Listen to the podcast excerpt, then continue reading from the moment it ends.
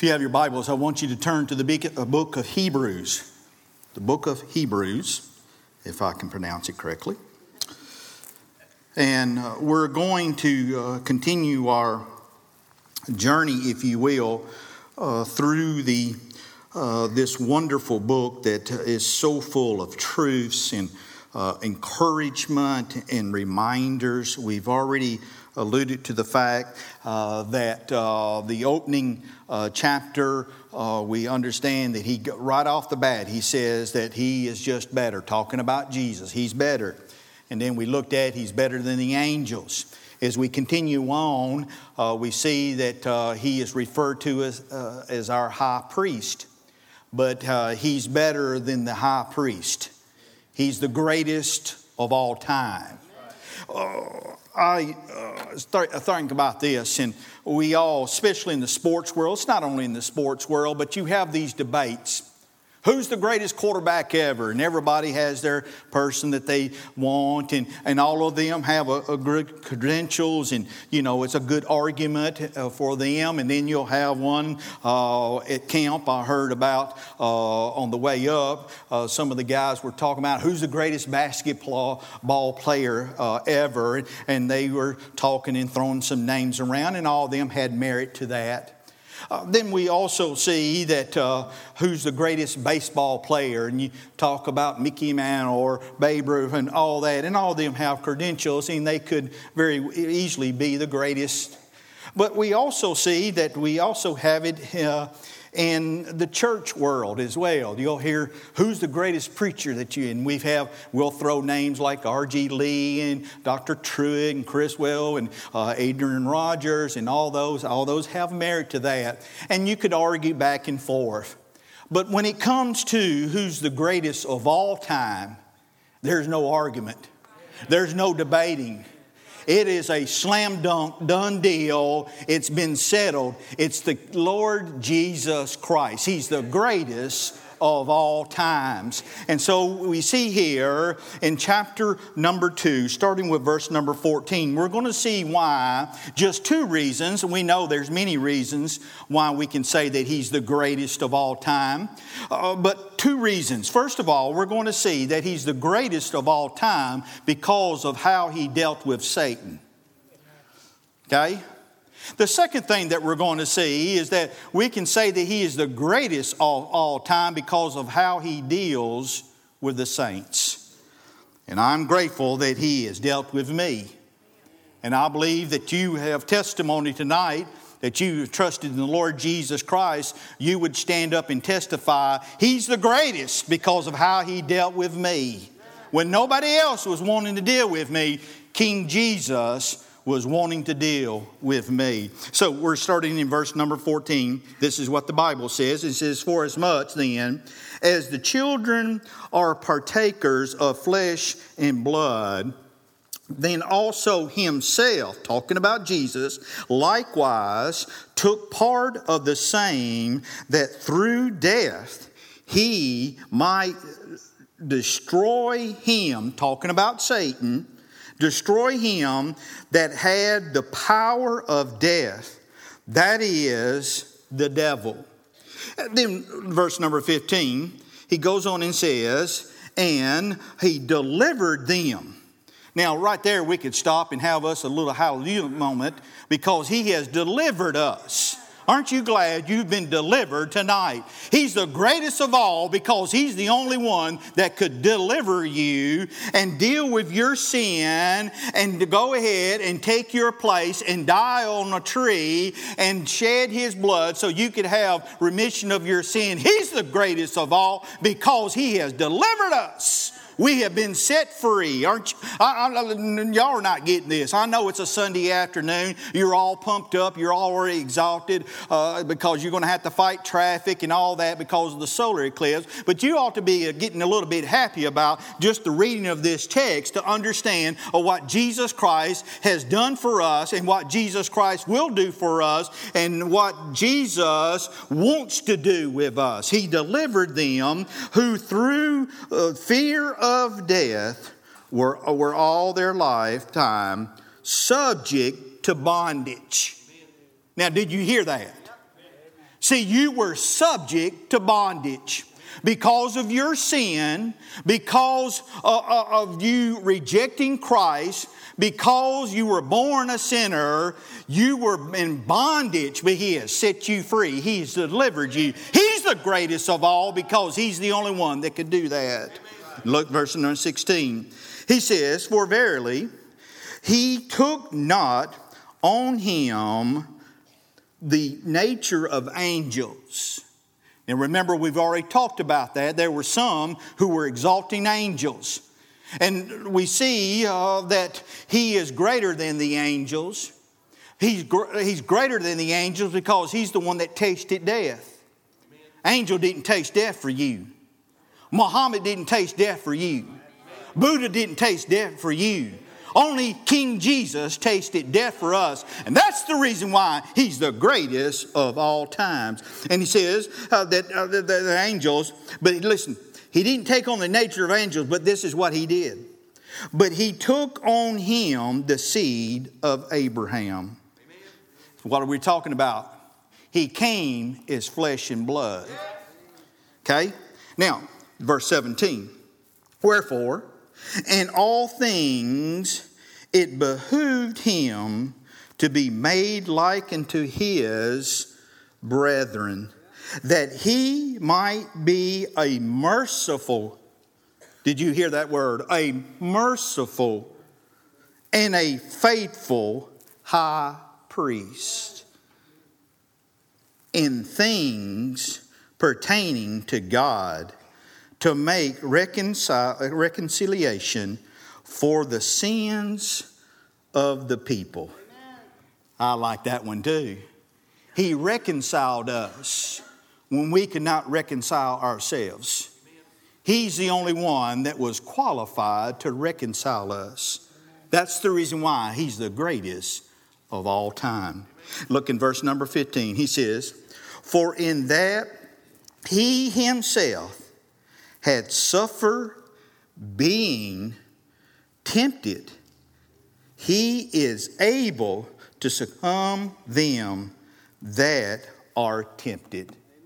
Here's what we're going to look at very quickly tonight. We're going to see that Jesus is the greatest of all because of how he dealt with Satan and how he dealt with us. Dear Heavenly Father, we thank you for the reading of your word. We thank you for the power of your word. We thank you tonight that we can come to your house, we can worship you, we can praise you because you are the greatest of all. You're the undisputed champion. You have no equals, you have no rivals. And Lord, we pray tonight that you would speak to our hearts.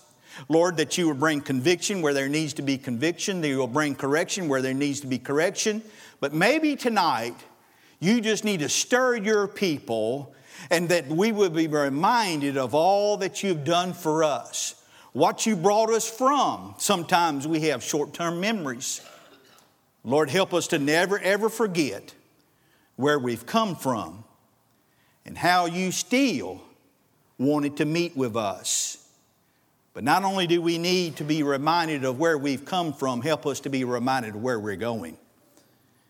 And because of that, may you get receive all praise, all honor, because you and you alone are worthy of our praise. Lord, I pray for that one maybe slipped in tonight that's never trusted you, never had a personal relationship with you. They're still in bondage tonight. Lord, I pray the convicting power of the Holy Spirit will set upon them and will torment and, and, and make them uneasy, that will stir them, that they come to realize they're in need of a Savior. And before they leave this place tonight, they'll give their hearts to you. But Lord, I also pray for those that are secure in their salvation, looking forward to your soon return, but maybe we've lost sight of what you've done for us. We haven't been as grateful as we should. Lord, would you go ahead and correct that in our lives as well? And Lord, we thank you.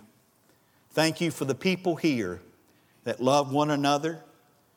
But most important of all, we thank you that you loved each and every one of us because we go no further than the cross to understand the magnitude of that love.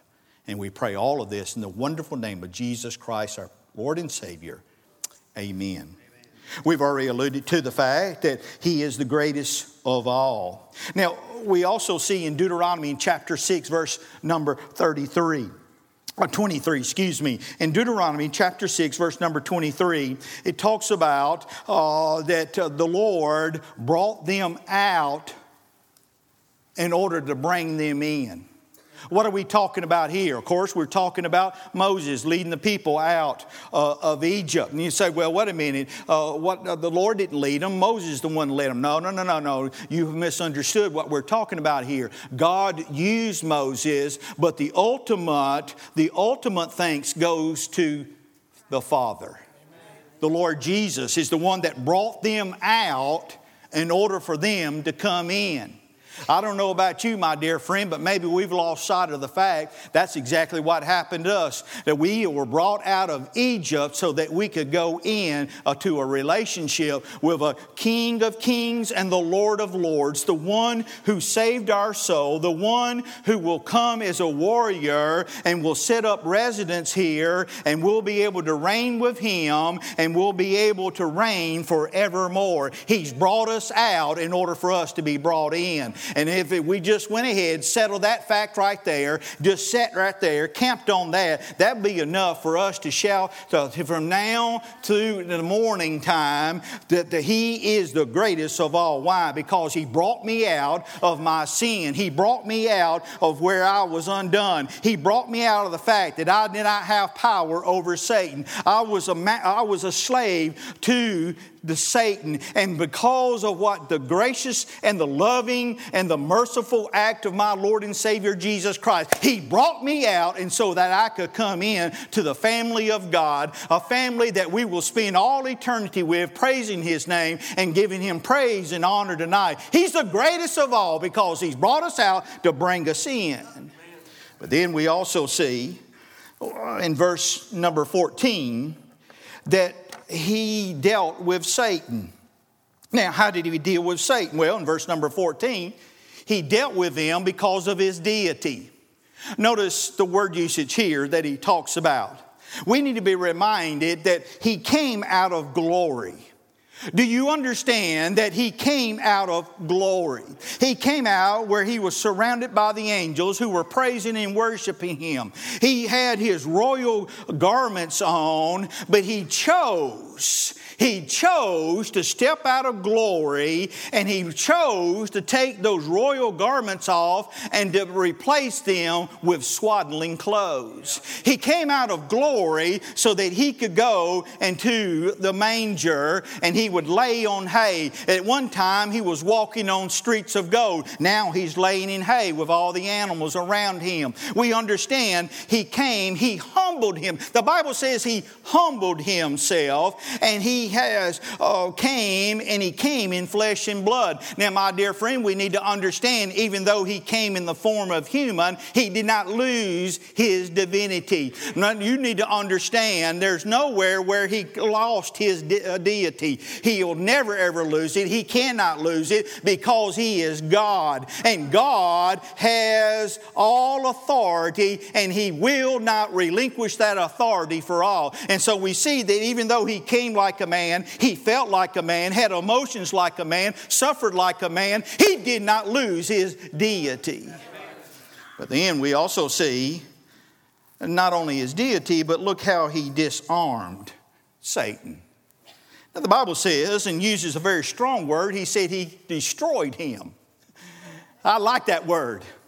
When you go to Israel, the last time I went over there, uh, they had some little incident there. And uh, uh, over there, uh, they don't play around. They don't, uh, you know, first of all, reading them their rights and all that. They just go ahead. And I love the word they use when they, we'll just put it, they kill somebody. They use the word neutralize. Don't you like that word?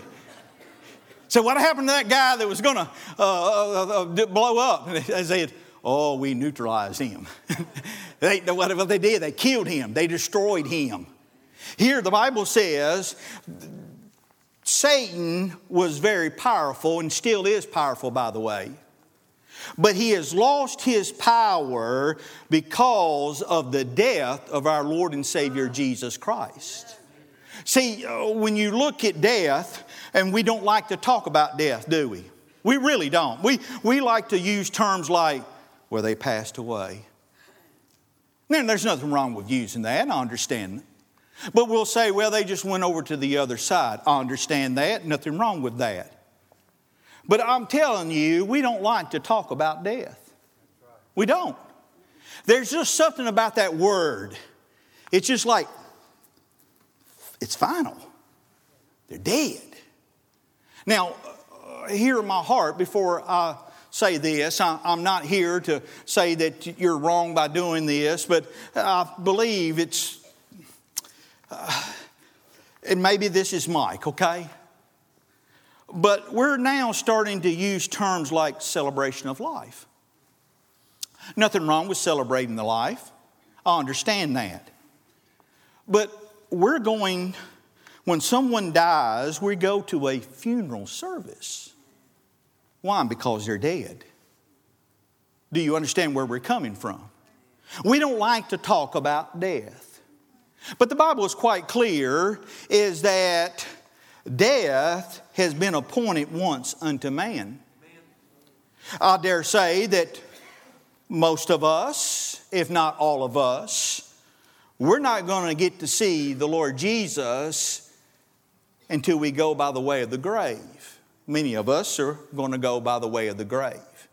Now, I'm still holding out for the rapture, and I want to be around when that uh, takes place. Is because I just think it's going to be pretty cool just God flying up through the air. I, I just, uh, you know, there's something uh, kind of cool about that. Plus, uh, I, I, just uh, like to be able to have that feeling because I'm scared of heights I'm terrified of heights, but on that day, it won't matter to me. I'm just going to go up and I'm going to see Jesus in the clouds and I'm going to meet him. And the Bible says uh, that not only will we be flying through the air, but the Bible also says we'll be changed in an instant. I'm looking forward to that change, aren't you? I'm looking forward, many of you can identify with this. Some of us have limitations. We won't have limitations then when we get those new bodies, those glorified bodies. And so here, but death is reality. Re- uh, death, uh, it, we, we know that people die every day. It could be, and I know I'm, I, you know, I said, well, I thought this is going to be encouragement. It will. You just stay on. Hang tight, okay? I understand that there might be, it could be, that somebody might not make it out of here alive. I understand that. The Bible says there's no guaranteed for any of us. Now, you can go ahead and have all your health checkups and all that, but that doesn't mean that you still can't die. I've talked to a number of people who uh, they said, "Well, I just don't understand. I just they just had a six month checkup. Everything uh, uh, you know passed with flying colors. Now they're dead." Well, I'm no wrong. The Bible says that uh, our life is just like a vapor; it could be gone just like that. And so here we understand that he had destroyed death. Now, I want you to look at Luke chapter number 11, verses 21 through 22. Luke chapter 11, 21 through 22. Now, here's the story that goes and what it's saying. He says there was a strong man. He says if there's a strong man who is armed and he protects his house. Now in the King James, that word uh, that I'm using for house is palace. So he's talking about here's a strong man. He's armed. He's locked and loaded. Okay, and the Bible tells us there that uh, everything in his house is secure. Why? Because he's a strong man. What's made him a strong man? Because he's armed just like 99.9% of the people here tonight. You're armed. and we already know which one, we know for sure which one is armed. So don't mess around. He'll go ahead and shoot you or neutralize you. Doesn't that sound a little more pleasant than say they killed him? They neutralized him. But uh, so, uh, so, so the strong man, but it says a stronger man came and overtook the strong man. And everything that the strong man thought was secure, now the stronger man has control over. Now, here's the picture. Some of you think you're strong, you're tough, you can handle situations. I like to tell the kids this when they uh, when they get in a little tough, you know, they you know they fight and uh, and uh, or one of them will come and, and kind of boast about their athletic abilities, and I always like to tell them there's always somebody that's bigger and badder than you are. Amen. Satan is a strong man. He is powerful. Don't ever think that you can handle Satan on you, your own attributes. You can't. Because he is strong. Now, but listen, when the Lord Jesus went and died so that we could have forgiveness of our sin, when he died so that we could have victory, when he died so that we could go free, he became the stronger and he now overrules Satan. Now, we understand that uh, he's let him uh, go ahead and do his thing for a, a while now, but when the, all the dust is settled and when the final chapters unfolded, Jesus is stronger. And now that we have come to know Jesus Christ as our personal Lord and Savior, we become the stronger man. See, the Bible tells us there in Romans chapter 6 uh, that he, uh, Paul tells us that no longer does sin have dominion over us. The Bible also goes and tells us that we have been crucified, we have died to Christ. And so, this is what we need to understand tonight. We better not try to take Satan in on our terms, but we can take him on because greater is he that's in me than he is in the world. And I want you to know tonight, we can say that we're the stronger man, not because of who you are, but because of whose you are. The Lord Jesus Christ. And so, he, we understand this. He is is greater of all. Why? Because he has overcome Satan. When uh, the, I love this. I've been listening to Carmen. How many of you remember Carmen? You remember Carmen? Yeah. He has some pretty cool stuff. And I know you're old school. Uh, it's okay. Better than going to no school. But, uh, and, and uh, Carmen has this song about it, uh, Sunday's coming. And he talks about, in this song, he talks about Satan uh, uh, is calling up the grave. And uh, Jesus has just died. And of course, Satan's uh, quite delighted, you know, and he says, I got him, I got him, I got him. So he calls the grave because he remembers uh, Jesus says, Now I'll be back in three days. And so he calls up the grave and he says, Hey, grave, he says, uh, You still got him? And the grave says, No sweat, still got him. He's still in the grave. So the next day comes around, well, Satan's getting a little bit nervous. And so he calls the grave up and he says, Grave, you still got him? And uh, the grave says, uh, Listen, I don't know why you're getting so all worked up about this. I've told you he's still here. Well, then there was Saturday night. Well, Saturday night, he's getting really anxious. Satan calls the grave up and he says, Now, he, he says, Listen, I've done told you he's in the grave. I got this thing covered. You just need to chill out. You need to relax. It's a done deal. But then the, he goes on and starts singing, But Sunday morning, and on Sunday morning, Satan gets up early calls the grave up. He says, You still got them? He says, Yes, I told you. He said, Well, wait a minute, wait a minute, wait, wait, wait, wait, wait. Somebody's messing with that stone.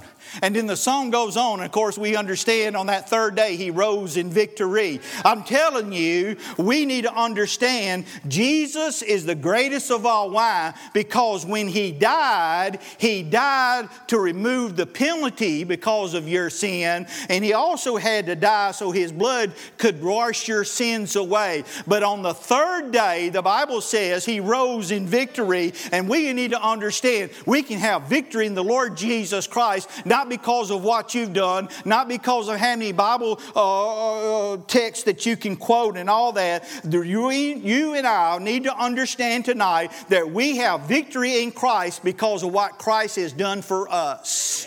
He's the greatest of all time.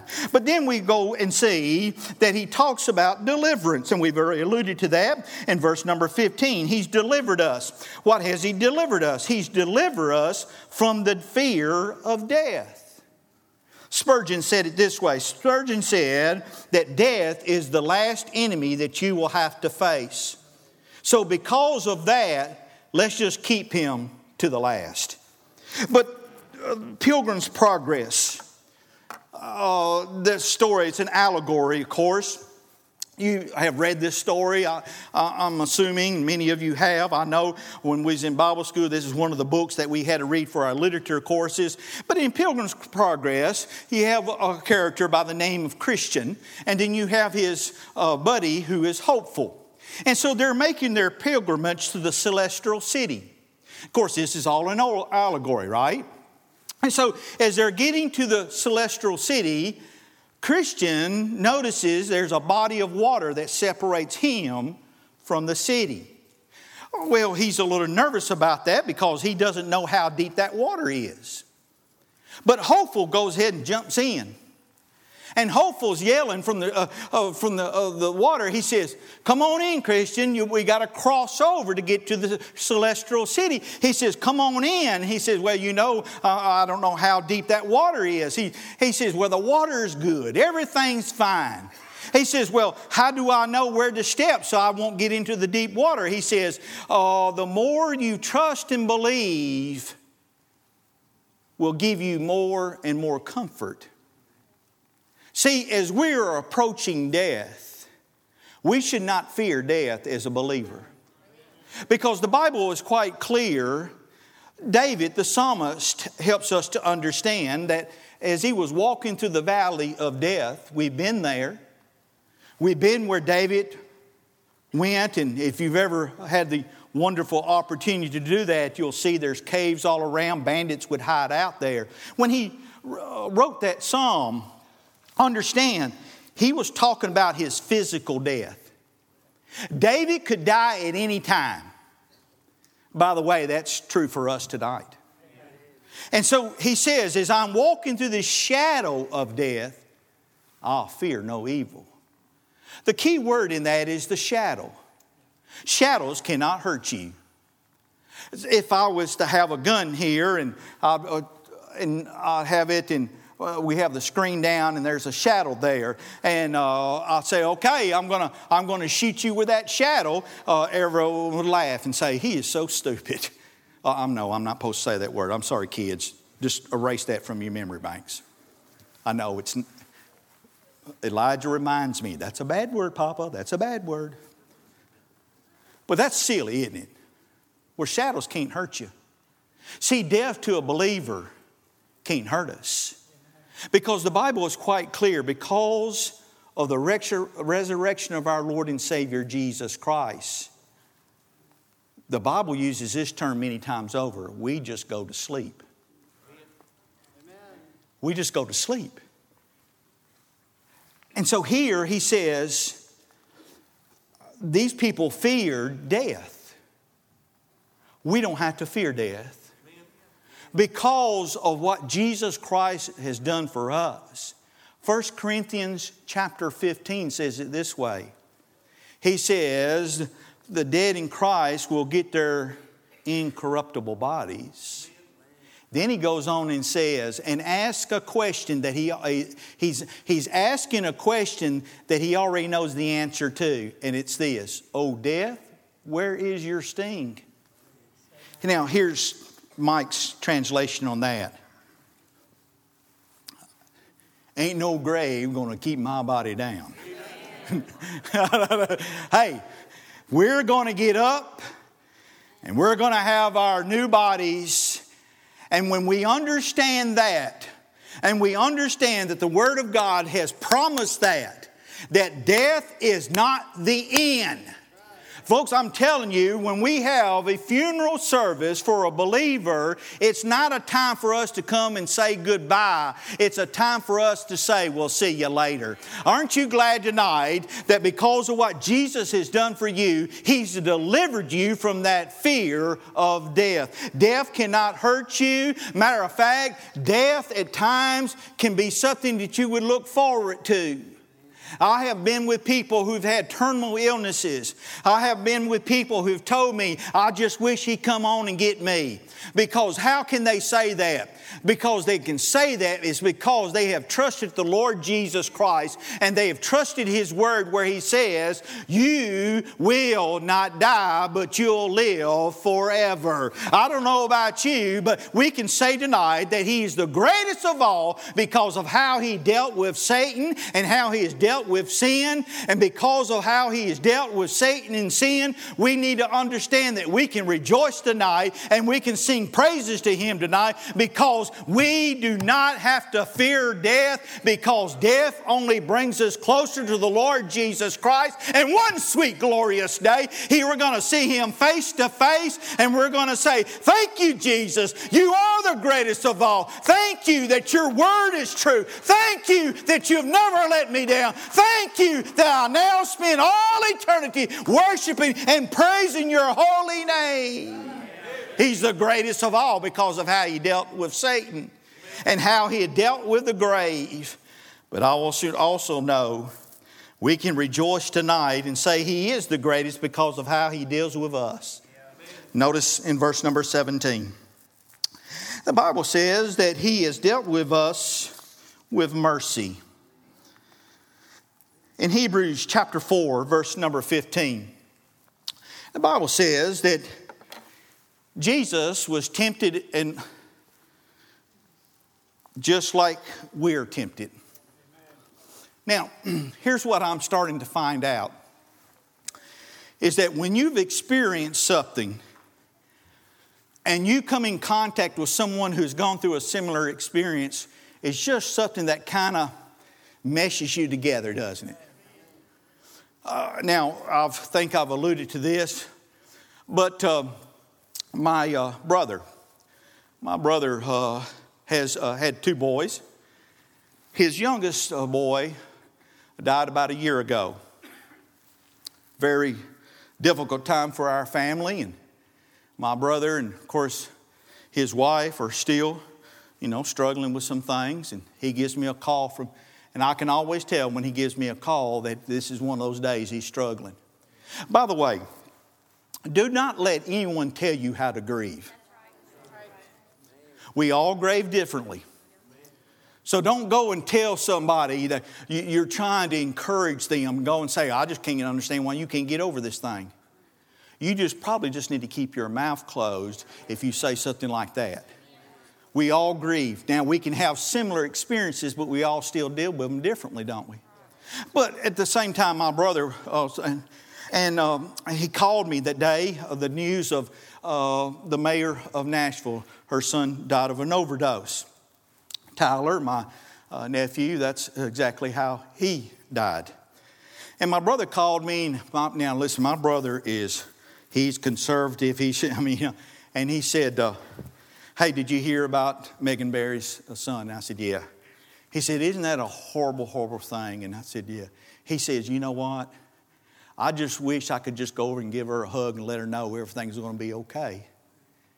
And then after that, he says, Don't think I approve of her politics. okay? I'm just saying. And that's okay, understand that. But why would my brother say? Because my brother can say, I can relate. See, some of us, we've never gone through divorce. Many our people have. And we can go ahead and we can, and, you know, uh, let them cry with us and we can hear them out. But if you haven't experienced that, it's kind of hard to, to relate to that. And by the way, those of you who have had to go through that, we have many others that you can minister to. I'm telling you, You've gone through it and you can put an arm around them. By the way, this is the body of Christ, and that's the way we're supposed to do one another, is it not? We're supposed to love on one another. Now, I can go and I can still express my, my you know, and all that, but I haven't gone through that. So, uh, but there's others that have done, uh, been through that, and they can come and, and help you with that. See, that's what he's talking about here. See, when you have experienced mercy, you'll show mercy. When you've experienced grace, you'll extend grace. Jesus understood what it was to be like when you're tempted. Now, remember when Satan went and said, I got some things I want to talk to you about, Jesus. And the Bible says he tempted him on three different occasions. Isn't it interesting that uh, Jesus could have easily said, Shut your face. Pointed his finger and fried him.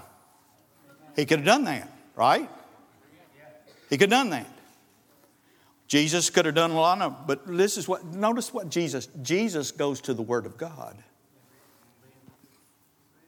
Now, why did Jesus go to the Word of God? Because he was being an example to us. He says, here's how you can overcome temptation by getting into the Word of God. As I was thinking about that, and, and, and I, am I'm, I'm getting there, oh, oh, but when I was, I was, thinking about that, and here again, I'm not, I'm not negative on uh, support group and, and all that. Uh, you know, I, am a rehab. I, don't, don't get me wrong. I, I understand in their place they're well and good. But here's the bottom line the Word of God is still powerful. The Word of God can be spoken into you and you can overcome those temptations. Matter of fact, the Bible tells us that the Bible says we no longer have any excuses.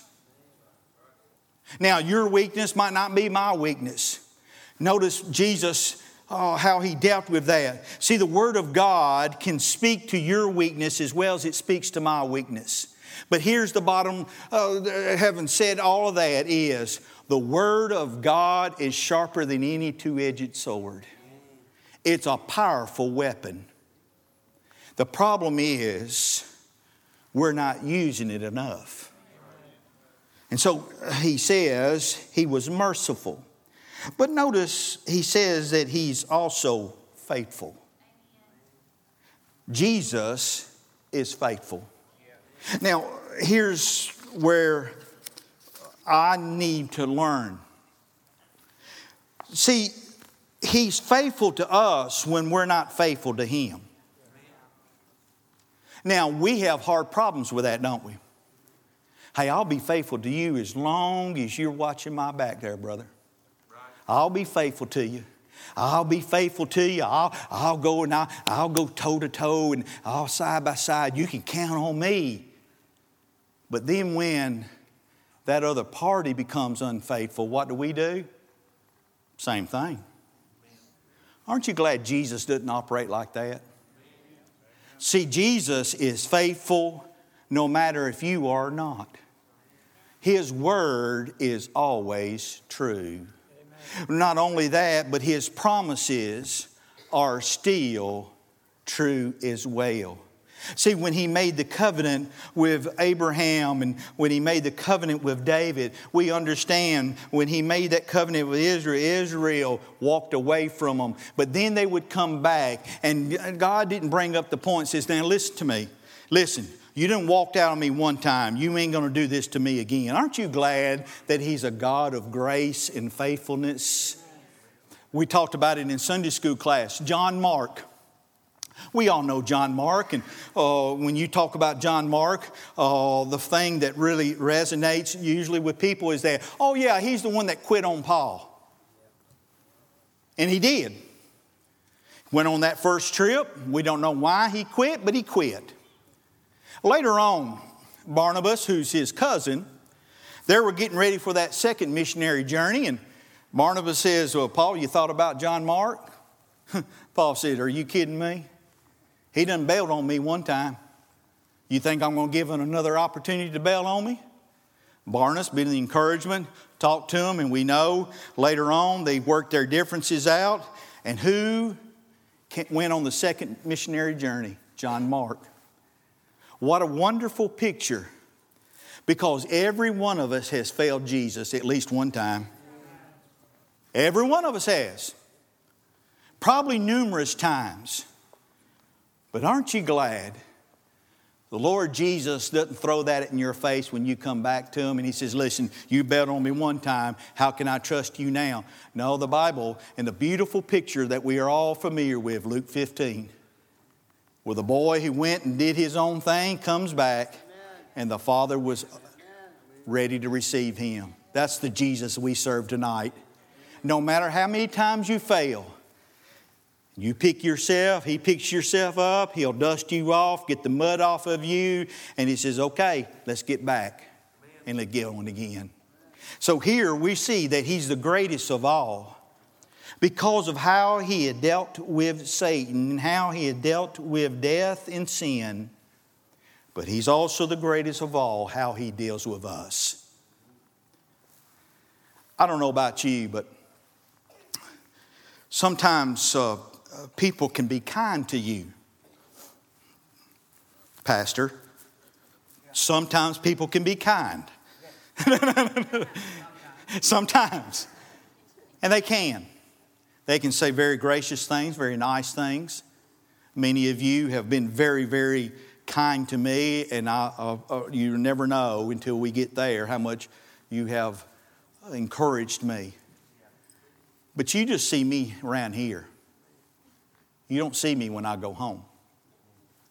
Now, what? You, oh, what's he? Well, he's fixing. To, he's fixing to confess something here big. I don't go and beat on my wife. I don't do anything like that. But I do kind of have my little pity parties. I do get a little angry and frustrated. I do say some things that I regret saying a little bit later on. I can get worked up pretty good. Just ask any of my family. What I'm trying to say is the Lord Jesus Christ is still faithful. Even when I'm messing up, He still allows me to do what I'm able to do. And I praise His holy name because it's by His grace and it's by His grace you are in the position that you're in. Because I haven't gone home with any of you, but I'm sure y'all can act like a behind too. Right? Hey, this is okay to be, uh, say, the Bible says confess your sins one to another. So if anybody got anything to confess right now, just go ahead. No, don't do, don't do that. Please don't. We have children here. So. But the Lord Jesus sees all of that, even though we don't see what goes on in our households. And yet, He still gives us the privilege to be used of Him. He's the greatest of all time because He has conquered death, He has conquered the grave, He has given us new life in the Lord Jesus Christ, and He continues to deal merciful and gracious and faithful to us tonight, if nothing else, when we give this invitation, many of us ought to come and fall on our knees and our faces before God and just say, Thank you, Jesus. Thank you that you are the greatest of all times. Thank you for your mercy. Thank you for your grace. Thank you for your faithfulness. Thank you that one time I was bound for hell, but now I'm bound for heaven. Thank you, Jesus. If nothing else, this ought to have a fall in love, just fall in love with Jesus. Just love on Jesus invitation. But lost person, if you're here tonight, you cannot relate to anything that's been said because you haven't experienced it. But here's good news. He's gracious enough for you to hear another gospel message. He's given you another opportunity to come to know Him in a personal way.